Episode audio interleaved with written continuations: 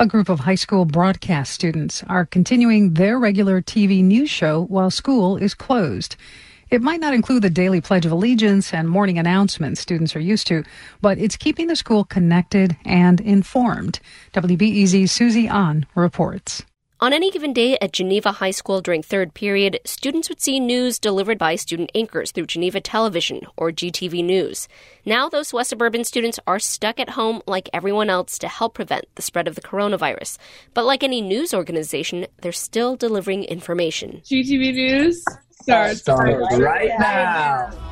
At the beginning of the school closure, broadcast teacher Benny Enos wasn't sure how she'd be able to teach the class remotely. All our classes are very hands on and requires us to use equipment in the studio and, and everything like that. So I wasn't quite sure what I was going to be able to do as far as e learning. But her students, possibly motivated by boredom, were eager to push forward. Everyone just kind of jumped on board, and I've seen more enthusiasm coming from them in this e-learning environment than I did in the classroom. She says the students are paying more attention to the news than ever before, and kids from her other classes are even pitching story ideas. The students produce bi-weekly newscasts that release on YouTube Tuesdays and, and Thursdays. GTV is coming at you with the second installment of At Home News. The show has the latest on the coronavirus, interview segments, and some fun, like cooking demonstrations. That you can try out. So let's get started and let's make some homemade cake pops. Seniors Carly Rasmussen and Lily Carlson co-anchor GTV News. Carly says the at-home production is a full day of work. We'll do a Zoom call at 8:30, which is when our class period would start, and we kind of lay out all the ideas that we have for the show, maybe like a segment that we want to do. They'll write scripts, film from their homes, and edit the video. Here's a segment they produced on e learning during the school shutdown. They're utilizing programs like Zoom and Microsoft Teams to reach students.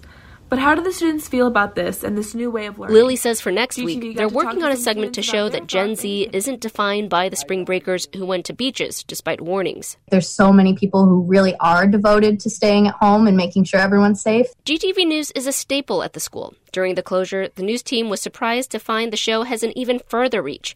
Carly thinks it's because people miss those regular connections. Community plays a huge role in this, and I think that's why our shows have been doing so well. So, being able to have GTV and then also seeing the kids and how they're taking it is really important. Next year, Carly is going to Indiana University to study broadcast journalism.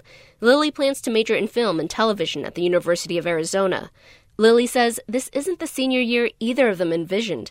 But there's no use sitting around being angry. This is what we both want to do kind of in our future. Like we both love what we're doing right now. And if we're doing what's making us happy, it's going to make this whole situation feel less difficult. Benny Enos says her students are getting firsthand experience at how important it is to share news and information. They're realizing that they're making a difference now.